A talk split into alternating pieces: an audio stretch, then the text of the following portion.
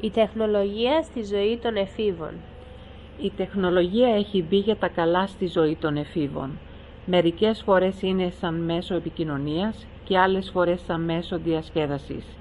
Οι έφηβοι ξοδεύουν ένα σημαντικό μέρος από το χρόνο τους στη χρήση διάφορων τεχνολογικών μέσων και αυτό δημιουργεί διάφορα προβλήματα στην κοινωνικότητα των νέων. Ένα συχνό φαινόμενο είναι η ταυτόχρονη χρήση διαφορετικών τεχνολογιών.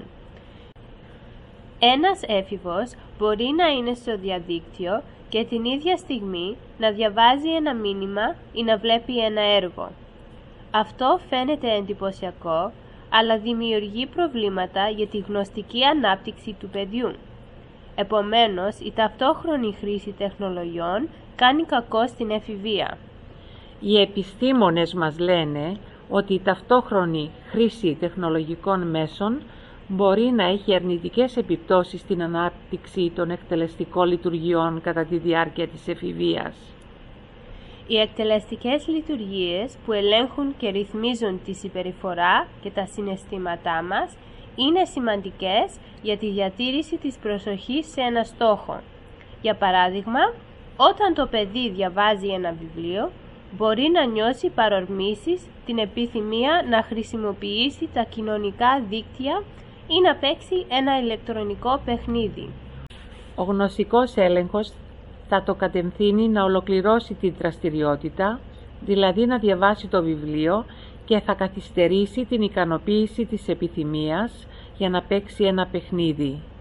Αυτός ο έλεγχος στο λαθό μας και ο έλεγχος της συμπεριφοράς μας είναι οι ικανότητες που οριμάζουν στην εφηβεία.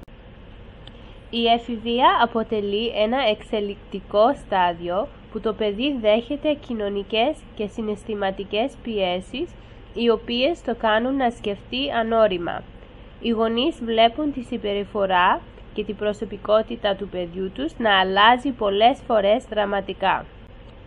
Οι έφηβοι συμπεριφέρονται υπερβολικά από τις πιέσεις των συνομιλίκων τους. Μερικές συνήθειες των εφήβων με την τεχνολογία είναι η παρακολούθηση βίντεων στο υπολογιστή, η χρήση διαδικτύου και τα ηλεκτρονικά παιχνίδια.